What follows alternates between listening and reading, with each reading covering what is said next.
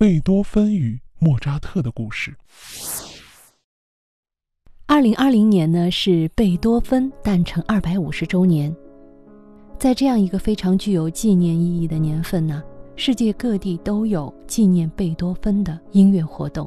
那本期呢，我就来和大家分享贝多芬与莫扎特的故事。哎，这两位音乐巨匠之间究竟有着什么样的人生交集呢？我们先从音乐之都维也纳说起。本期的背景音乐呢，我特别用的是贝多芬非常著名的《月光奏鸣曲》。在18世纪，维也纳是一座极其华丽、高雅和繁华的城市，是全欧洲所有热爱音乐的人都非常向往的音乐之都。当时，欧洲最有名的音乐家。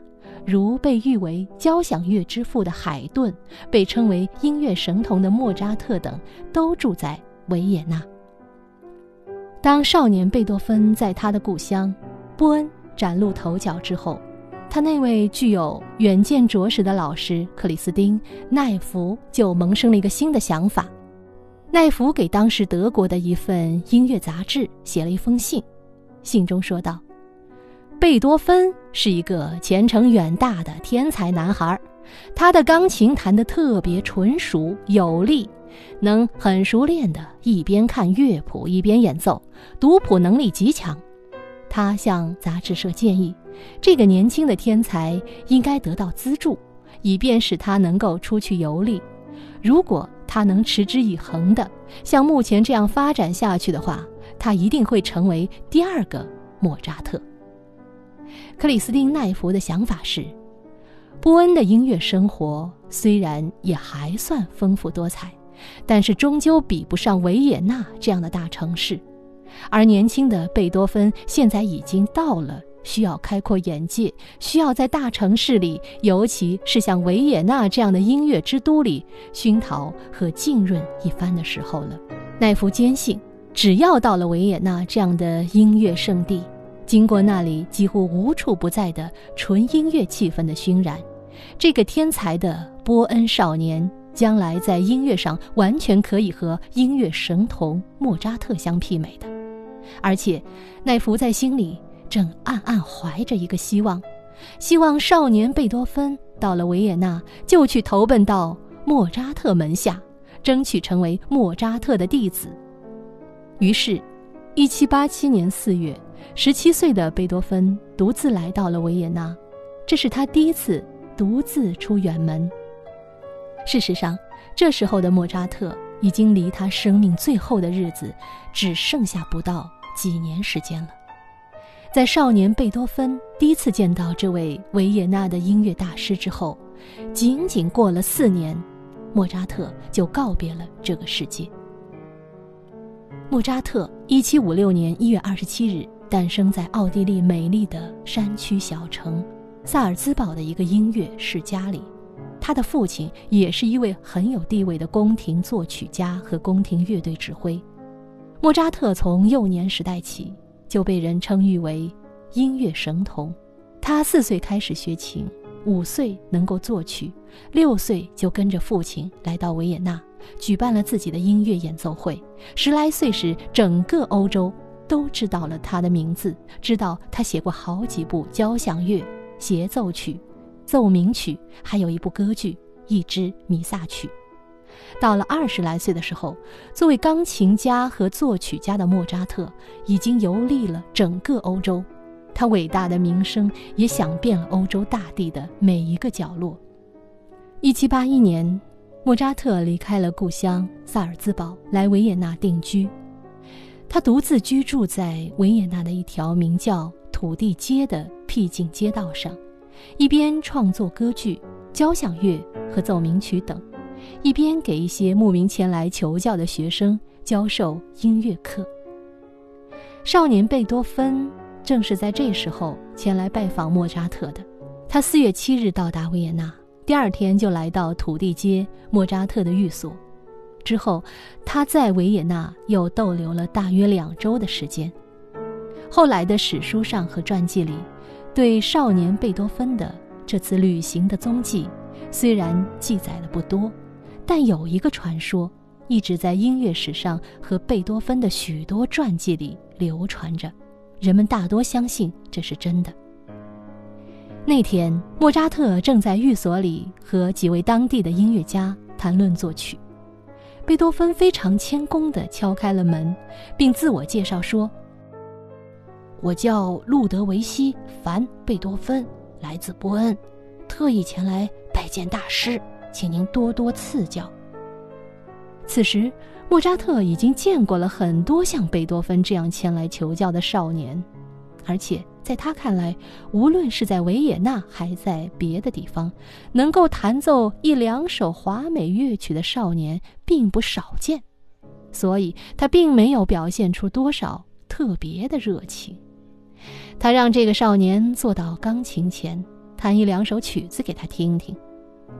贝多芬欣然弹奏了一两首难度还算比较大的曲子，可是。莫扎特听完后，脸上毫无表情，几乎没有什么反应。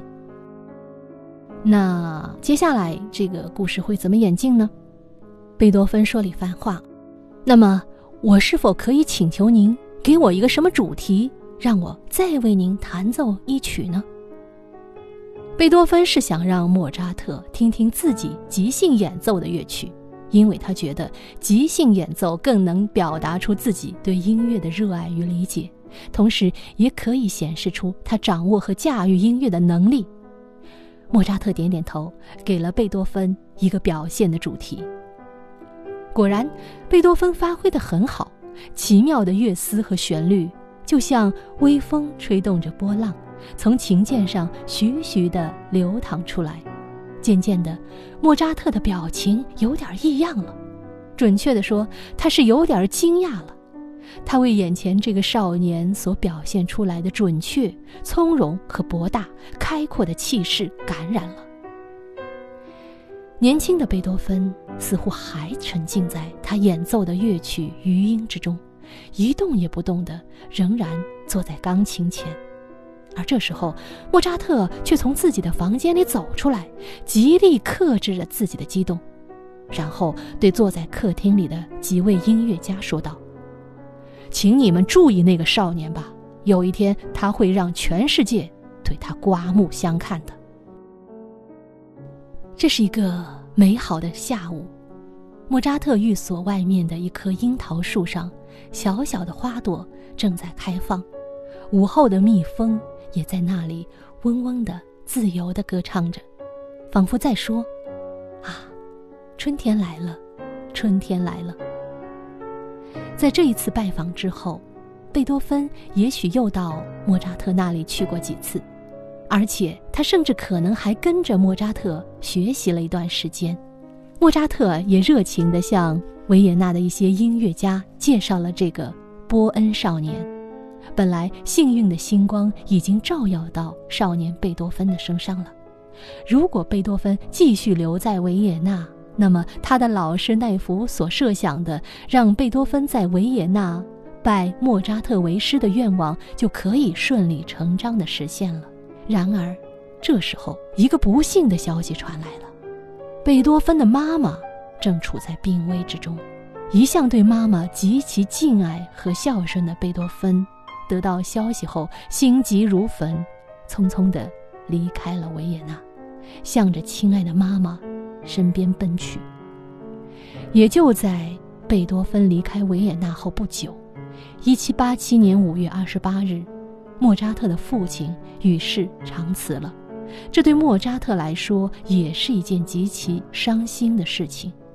三年后，莫扎特自己也进入了生命中最后的日子。他在最后的日子里完成了一首乐曲，名为《安魂曲》。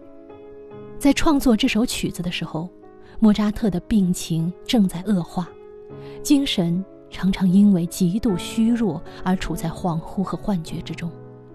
当他写完曲子的最后一个音符后，曾含着泪水对妻子说：“我觉得，这是我为自己写的安魂曲啊。”